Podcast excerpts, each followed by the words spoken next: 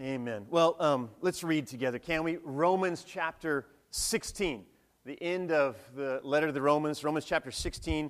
It might sound like, as we're reading, a bit of a strange passage for a sermon, but uh, I think it'll all make sense. Let's stand together. Romans chapter 16, verses 1 to 20. It'll be on the screen for you. You can follow along there or in your Bible. Romans 16, beginning at verse 1 to verse 20. I commend to you, this is the Apostle Paul writing to the Roman church, I commend to you our sister Phoebe, who is a deacon in the church in Cenchrea. Welcome her in the Lord as one who is worthy of honor among God's people. Help her in whatever she needs, for she has been helpful to many, and especially to me. Give my greetings to Priscilla and Aquila, my co workers in the ministry of Christ Jesus. In fact, they once risked their lives for me. I'm thankful to them, you think? And so are all the Gentile churches. Also, give my greetings to the church that meets in their home. Greet my dear friend Epaenetus. He was the first person from the province of Asia to become a follower of Christ. Give my greetings to Mary, who has worked so hard for your benefit. Greet Andronicus and Junia, my fellow Jews who were in prison with me. They're highly respected among the apostles and became followers of Christ before I did. Greet Ampliatus, my dear friend in the Lord. Greet Urbanus, our co worker in Christ. And my dear friend Stachys. Greet Apelles, a good man whom Christ approves.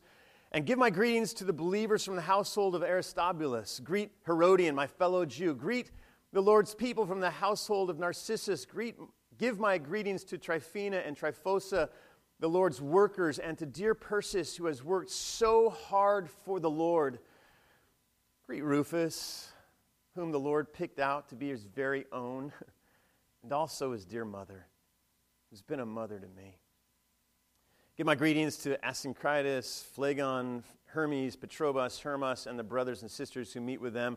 Give my greetings to Philologus, Ju- Julia, Nereus, and his sister, and to Olympas, and all the believers who meet with them. Greet each other in Christian love.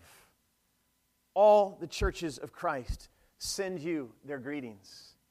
And now I make one more appeal, my dear brothers and sisters.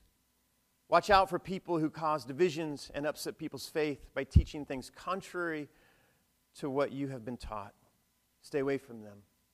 Such people are not serving Christ our Lord, they're serving their own personal interests. By smooth talk and glowing words, they deceive innocent people. But everyone knows that you are obedient to the Lord. This makes me very happy. I want you to be wise in doing right and to stay innocent of any wrong. The God of peace will soon crush Satan under your feet. And may the grace of our Lord Jesus be with you. It's the word of the Lord. Thanks be to God. You can have a seat. This week, I think it was actually on the drive down to Aaron's wedding, Kyla and I found ourselves singing the lyrics to a song. Uh, he takes the morning train and then, right? Do you remember that song? He works nine to five, something like How does it go? He takes, yeah, that's it. That's it. I, I don't know why. I think we were stuck in five o'clock traffic. That's what it was on the way down to to Long Beach. And so that song came to my mind, and Kyla joined in, and we found ourselves singing, and our kids were looking at us with these strange looks. And, and it took us back suddenly to the days that some of you will remember when we used to go to the mall, not together, we lived in different places, but as junior hires, and we would buy a single 45 album with an A side and a B side, and you get the two songs. You'd, you'd check out the top 10 for the week, the Billboard top 10, and pick which out which one you thought was cool, and then you listen to it all week or all month until you raised another $1.49 or whatever it was, and then you go buy another one. Is there, is there anybody that remembers this? Okay. Yes. Some of you are like, that's the weirdest thing ever that you would go to a store and buy music, especially on a little 45. That's like a mini, uh, al- uh, mini LP album, like a vinyl thing. Um, soon, as you will have recalled, those of you who remember those days with me, music moved to eight track tapes. It just made a, a brief stop at eight track. It was, just, it was just a brief little window of time, And then it moved on to cassettes. And cassettes were around for a while. And many of us still in this room have a pretty good collection of cassettes. I do. And I still have something that they'll play on as well. And, and cassettes made the mixtape famous, right? Because you could record the songs right off the radio, and you could, you could have the dual cassette and record one cassette over on the other cassette. We were trading music uh, before the internet came along. Yes, so, so cassettes were big. And then uh, I thought they were going to stay along, around for a while, but then these compact discs emerged, and these little sleek, just look so fragile. How could you carry that around? You're going to break it in two. But, but the music was so crisp and clear. And so these CDs came along, and we thought for sure that this would be the end of it. And I remember the first commercial I saw for an iPod on TV. I still remember it. And, and I was trying to get my head around it. It's like, wait, there's, there's music, but there's, there's nothing that you put in there. It's, what do you mean a song is a digital file? I, why, why would anybody buy this? You know, it was the thinking. And, and yet now we see where music has gone digitally, and the, and the reality is we have no idea as to where it is going from this point. Um, some people here still prefer the vinyl or a CD or the digital. There probably is nobody here who prefers the eight tracks. Is there anybody that would be willing to?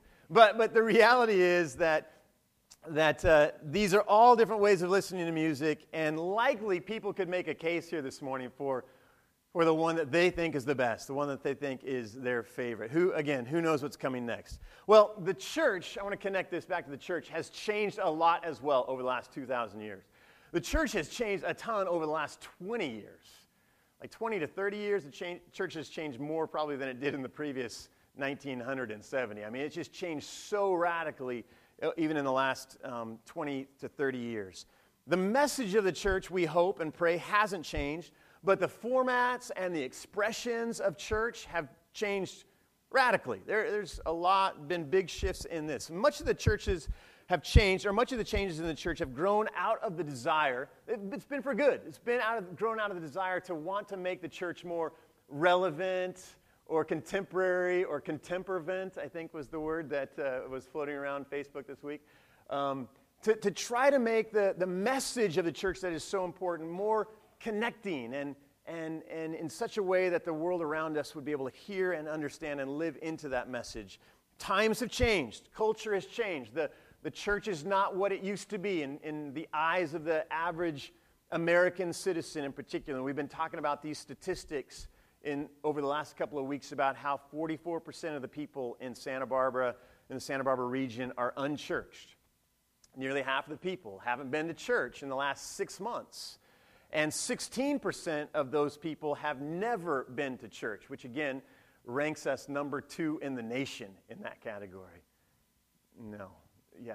So, so these are some of the statistics, some of the realities of, of how churches are thought of and received in our world. And we've moved then from this one basic expression of church to several expressions or formats of church in hopes of reaching out to the world and being more relevant to the world around us. There are traditional churches, there are seeker sensitive churches, there are liturgical churches, and contemporary churches, and missional churches, and hipster churches. Absolutely, there are hipster churches. There are country churches and biker churches, and many, many more types of churches. And while I would say that I am a fan of at least most of these expressions of church, and we could say that many of them have met with some degree of success in their ability to reach out to the world around us and to those niche groups.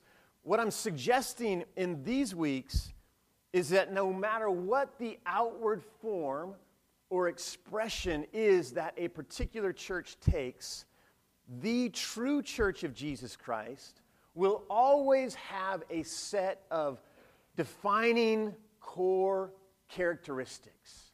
That no matter what it looks like on the outside, no matter what its expression, its outreach, its niche, at its heart, at its core, a church of Jesus Christ will always have a set of defining characteristics that allows the church to present its its best self to the world and to make its greatest impact. And so, we're calling this series Ecclesia.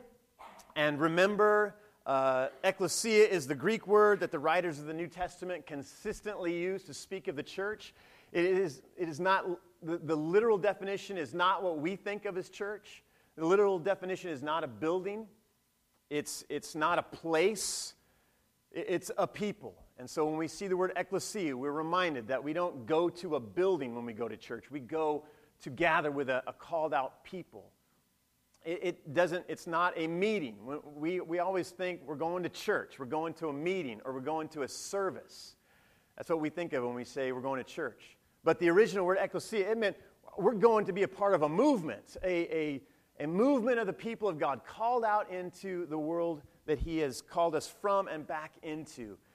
So, this is what we're talking about when we talk about ecclesia. And then the four marks of the church are again those taken from the Nicene Creed, written down finally in 381 AD to give language to what clearly had been true about the church from its inception and what these early Christian leaders were identifying and and, and distinguishing as those core characteristics that the church in that generation, in previous generations, and in every generation should have as they lean into what it means to be the church of Jesus Christ. So here they are again. I think I have a, maybe a slide with these. Yeah, the church is, read it with me, one, holy, Catholic, and apostolic. And today, if you go to the next slide, we come to the third one Catholic.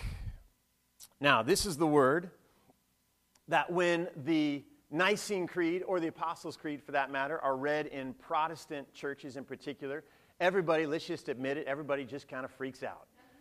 And it's like, wait a second, did I read the name on the church right when I came in here? What kind of church am I in here today? And, and, and we get one, yeah, okay, unity, I get that. Holy, yeah, all right, I understand that. Apostolic, well, I'm not totally sure what that means, but that sounds good. Catholic, what, what are you talking about? And, and I can't tell you the amount of times people have come up to me after, and maybe you've been one of them, who have come up to me after a service in which we have read the Apostles' Creed or the Nicene Creed and just asked, What in the world are you doing here, Pastor James? Having us read a creed that says that we are, uh, th- that we are part of the Catholic Church. Well, um, our association, our only familiarity with this word in our culture is with the Roman Catholic Church. And so I understand that. And we're pretty sure that we're not that. Sometimes um, Protestant churches just substitute the word universal. And maybe you've seen that. Or sometimes they'll even just substitute Christian, one holy Christian apostolic church. And these are helpful at some level, but they don't really get at the meaning of the original word that was used in the creed. So it's probably, probably better, at least for our purposes today, to go ahead and clear up what the word means and be able to say it, at least those of us who are gathered now, in the future when we read the creeds, to be able to say it with confidence and boldness and firmness as we declare what the church really is in, in, uh, in the creed and in our lives. Um, to be clear, Catholic is not a biblical term. But it is one that the early Christian leaders developed in order to capture a very biblical idea. It comes from the Greek phrase kath holou. And uh, it means this according to the whole.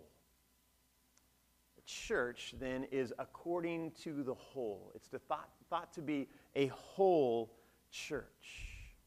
You can leave that up, Darren, if you want. So to say that the church is Catholic is, again, simply to say that it is whole. It is complete. It is, it is universal, yes, but it's a little bit more than that. It's, it's whole. It was first used, this word, to speak of the church by St. Ignatius of Antioch in his letter to the Smyrnaeans in 110 AD. This is an interesting piece of history, I hope, for you. Repeated in the early centuries by other church leaders, including probably most famously Augustine in his book Confessions and in his book The City of God, just speaking of the church as Catholic, as complete, as whole, as universal. It wasn't actually until the church experienced a major split in 1054, and you, you want to talk about church splits. I mean, this was a big one. Re- really, up to that point, there had been other divisions, but there had been generally one church.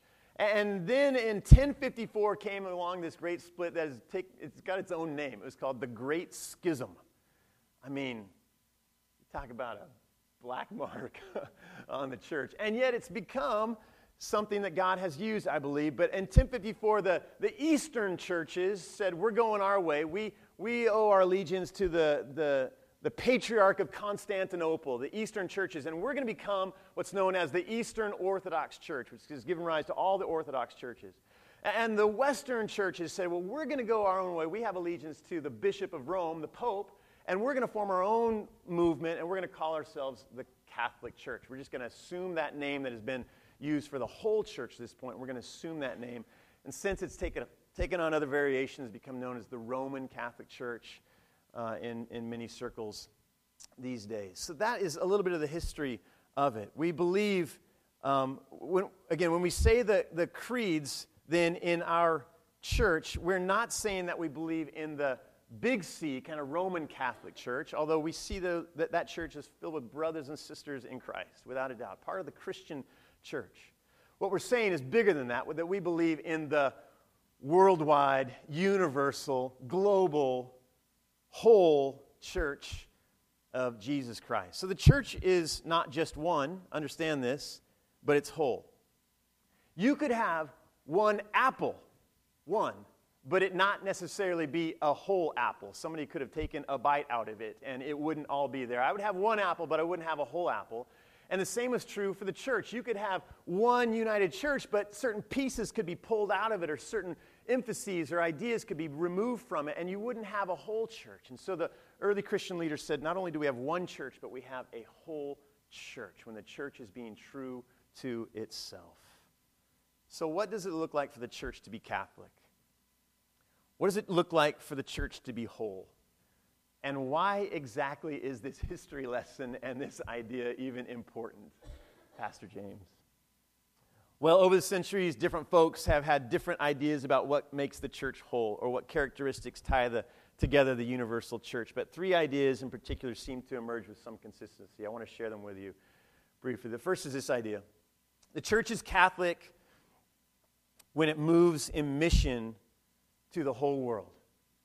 The church is Catholic when it moves in mission to the whole world. To put it simply, there is not a nation, there is not a people group, there is not a language, there is not a tribe, there is not a corner of the world somewhere that the Christian church doesn't have on its radar that the Christian church doesn't believe it has a message to be addressed to that part of the world, that people group, that language, that tribe, that nation. To say the church is Catholic is to say that we believe that God's salvation is good news, not just for particular people, but for the whole world. We sang about that this morning in one of our songs. We believe that this good news of salvation and life in Jesus should be available to any and to all who would give it a hearing. And that it's upon the shoulders of the church, empowered by the Holy Spirit, to make sure that that message gets out to the whole world. He's got the whole world in his hands. We sang it as kids.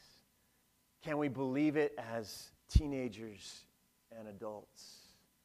He's got the whole world in his hand. Remember, the church is the ecclesia. We're not the called in people of God, we're the called out people of God.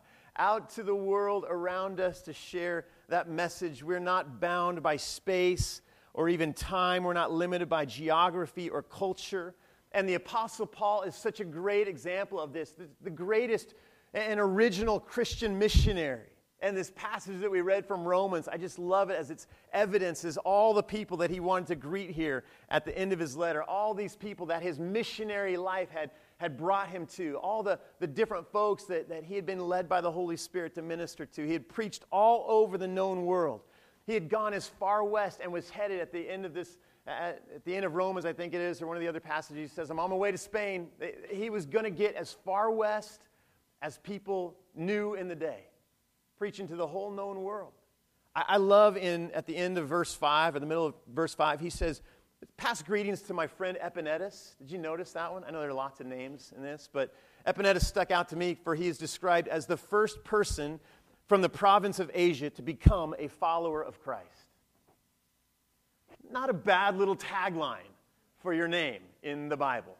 Yeah, Epaenetus. That's me he's talking about. First person, first convert in the province of Asia. Thank you very much. I mean, how awesome that, that Paul wants to just highlight the mission of the church. This was the MO, the modus operandi of Paul and the early church. They moved forward, they reached out, they extended the good news, the gospel message. It was just who they were. They took seriously the words of Jesus. And this maybe is our problem sometimes. We don't take as seriously as we should the words of Jesus, the commission of Jesus. I've got it for us again Matthew 28 19 and 20.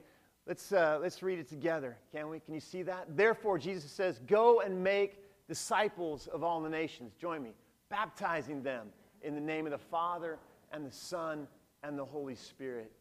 Teach these new disciples to obey all the commands I have given you. And be sure of this I am with you always, even to the end of the age. There's something, there's a beautiful connection between going out to all the nations, to all the ethne, to all the ethnic groups, the original language says. There's a beautiful connection between going out in mission and, and this promise of Jesus to be with us always. A lot of times we like to lean on the promise that Jesus will be with us always, but perhaps we forget that it's so intimately connected with this commission to go out into all the world. As you go into all the world making disciples, I will be with you. In Acts 1, it's go and be witnesses in Jerusalem and Judea and Samaria. What this means is that if the church, catch me, if the church is not moving forward in mission, then, then a church like that has to question whether or not they are a true church of Jesus Christ.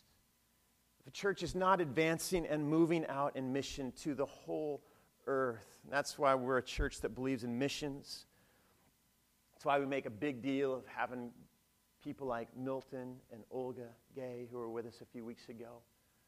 That's why we have a missions conference that several of us will go to in a couple of weeks. It's why we bring up guys like Tim and pray for him and give support for him so he can go in mission to places that have not heard the gospel around the world. We're, we're a church that not only those sends, but we're a sent church. And so we need to continue to be thinking not only about how we're sending others, but about how we're sending, being sent ourselves. John Wesley, I talk a lot about him. He was a pastor and theologian in the 18th century and uh, uh, an Anglican, but his teaching gave rise to the Methodist Church. At one point in his life, he was this, just this proper, prim kind of Anglican minister, but he felt the call of missions on his life, so he came to America. He was from England, and he came to America. And the reports of his missionary activity in the United States are that they were a horrible failure. Hardly any converts, just complete discouragement and despair the whole time he was here. And he, so much so that he questioned his call to ministry.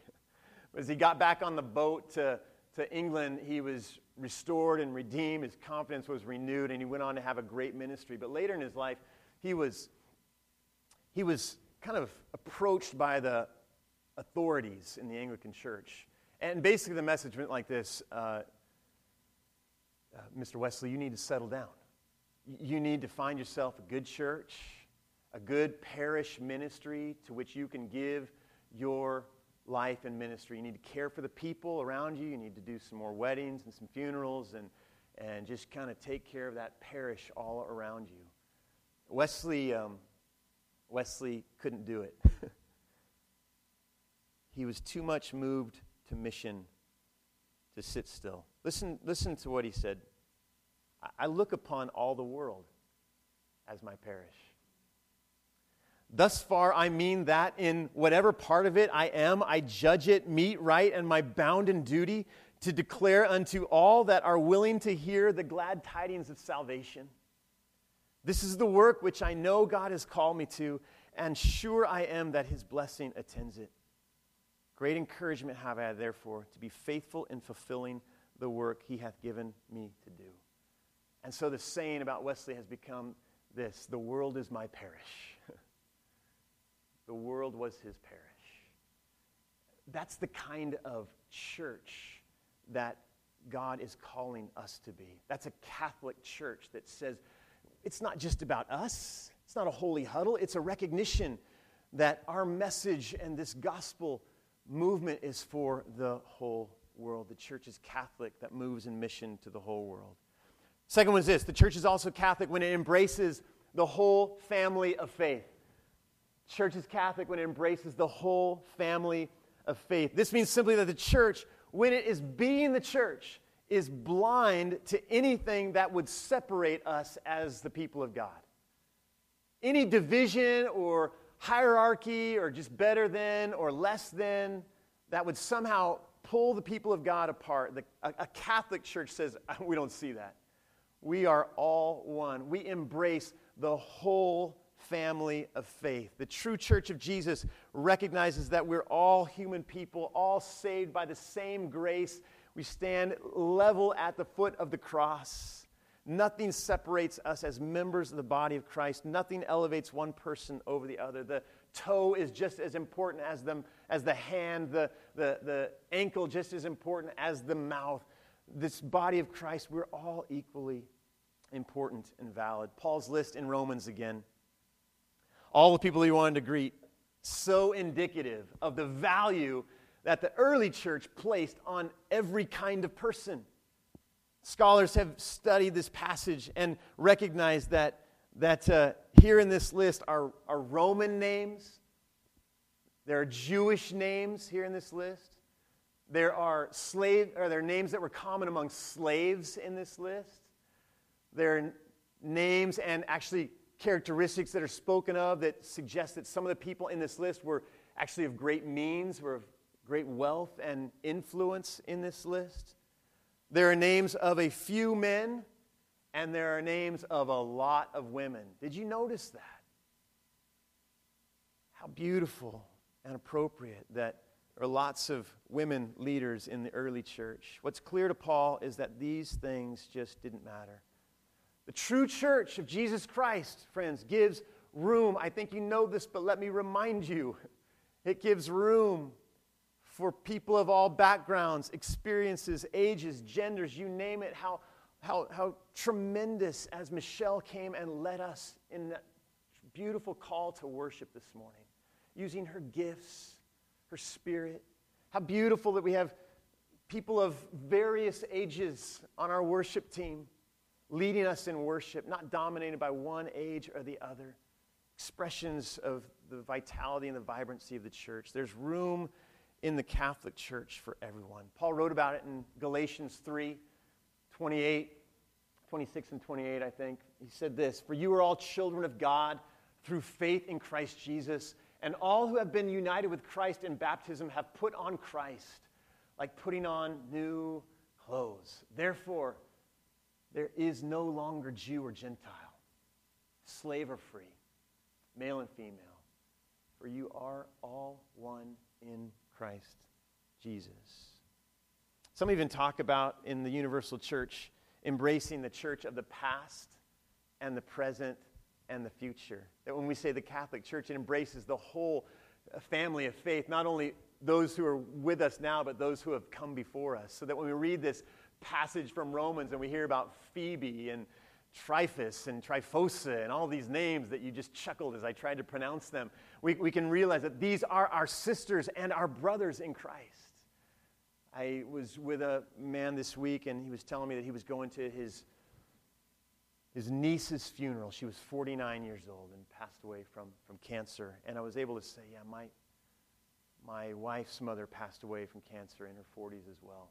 And, and this lady had a 19 year old and a 22 year old uh, son and daughter. And I said, Yeah, I, you know, good or bad, those kids will remember their mom. And uh, there's going to be a lot of heartache. I mean, my wife still misses her mom very much. She knows, you know, perhaps if your parents pass away when you're young, young, you don't remember everything and you don't maybe know all that you're missing. But when you're older, you, you know. My, my wife, Kyla, knows what she's missing when she thinks about it. and all the things, all the journeys in life that you go through. And, and I said, the, the one thing that we've done is that we've just tried to, we've just tried to kind of keep Grandma Karen alive in our conversation. And so our kids hear about Grandma Karen all the time, and sometimes they'll stop and say, Now, who is that again?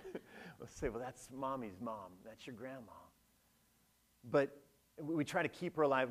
Grandma Karen would do this. Grandma Karen would not let you do that. Grandma Karen, we, sometimes we, you know, can blame her, and it's really kind of. The, the beauty of this is that, that, that we're a part of the church, even right now. That as a part of the Catholic Church, we embrace this whole family of faith. Those believers like Grandma Karen and so many that are so close to you that have gone before us. We are, we are, we are in harmony, in wholeness with them. And those that haven't even been born yet, those who are still to come, who will put their faith in Christ, there's a sense in which we are whole as the church of Jesus Christ. The church is Catholic when it embraces the whole family of faith. Finally, though, here's the last one. Perhaps most importantly, the church is Catholic when it holds to the whole teaching of the Christian faith. Church is Catholic when it holds to the whole teaching of the Christian faith. The church always must remain true to itself in its beliefs and in its practices. The church always must take its cues from Jesus and only Jesus.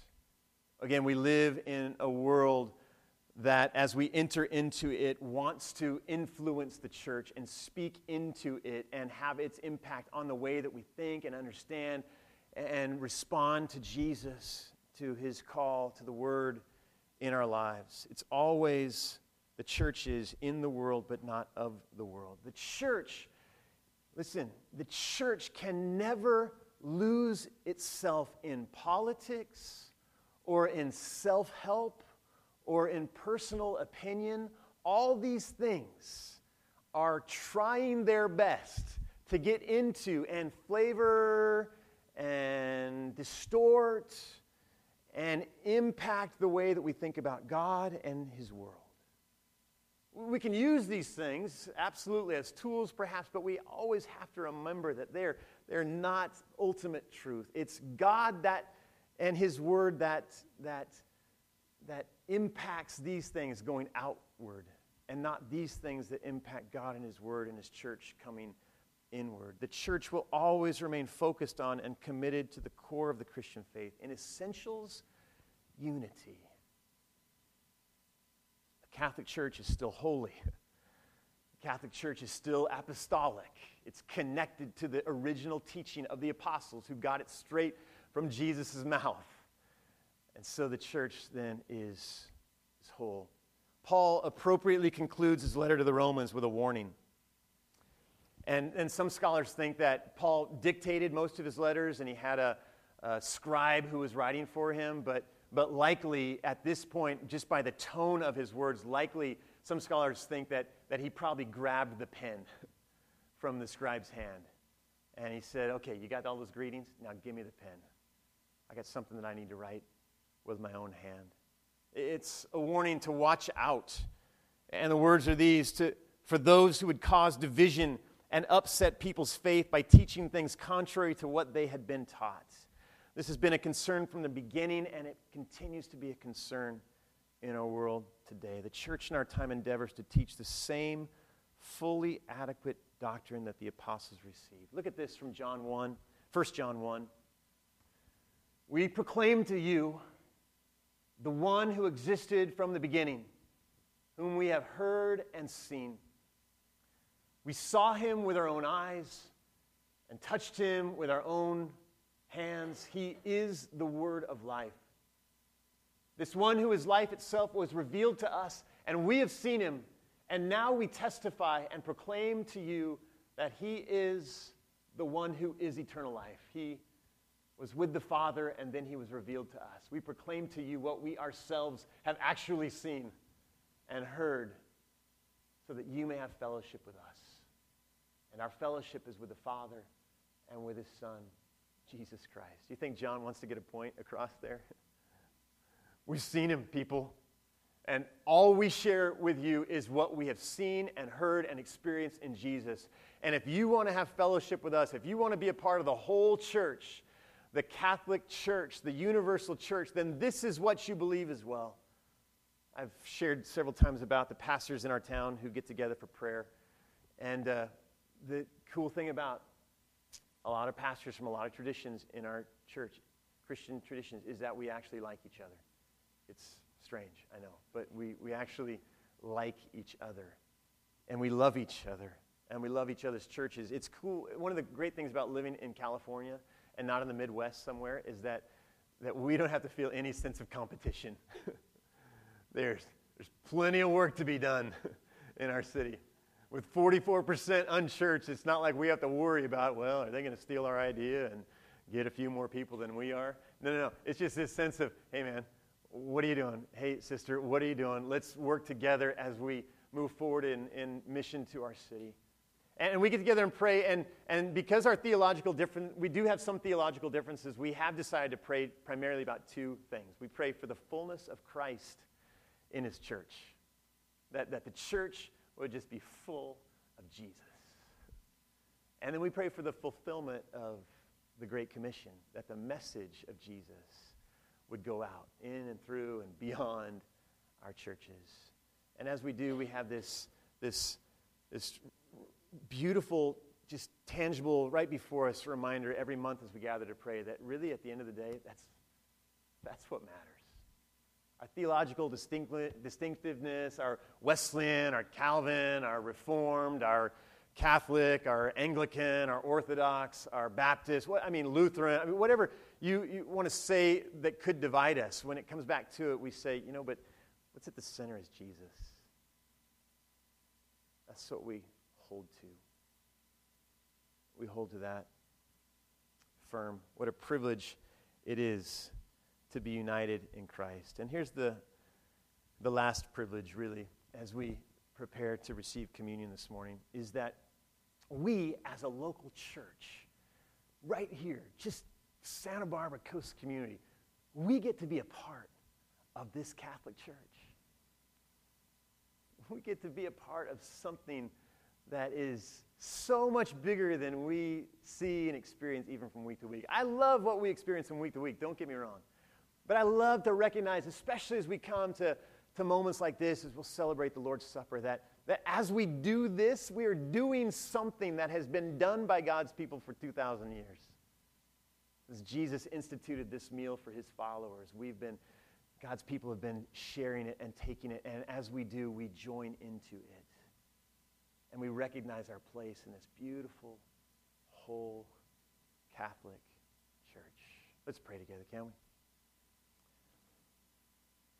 God, this, uh, this, this church isn't uh, just some mom and pop corner store. this church isn't some little struggling institution this church that we're talking about is the movement of God in the world that we get to be a part of. It's a force to be reckoned with. So, God, help us to live into that reality today. Help us to live into what it means to be a part of the Catholic Church according to the whole.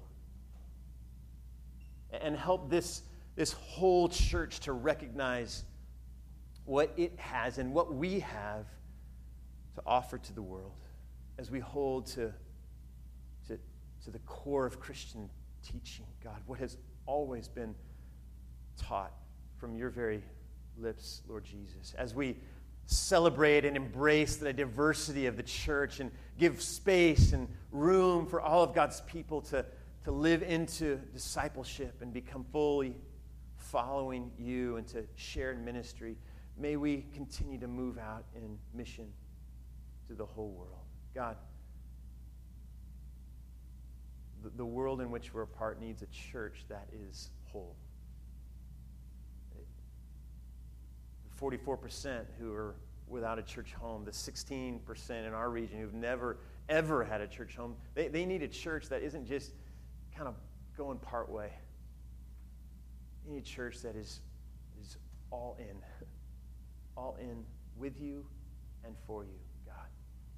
So as we receive this meal today with believers all around the world who share in it today and who have shared in it for centuries, God, we make that declaration.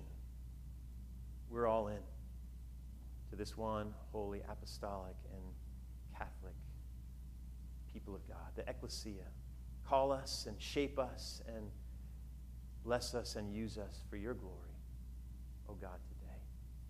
Thank you, Jesus, that you gathered with your disciples on that night that you were betrayed and you broke the bread and you passed it to them and you said, This is my body broken for you. Take of it and eat, and as you do, remember me. And in the same way, you took the cup, Lord Jesus, and you passed it. You said, This is the symbol of my blood shed for you for the forgiveness of your sins. Take of it and drink. And as you do, remember me. So we come. Lord Jesus, remembering you, our hearts centered, focused on you as the head of the church, desiring that our lives would be formed and shaped in your likeness. Even now, we pray this.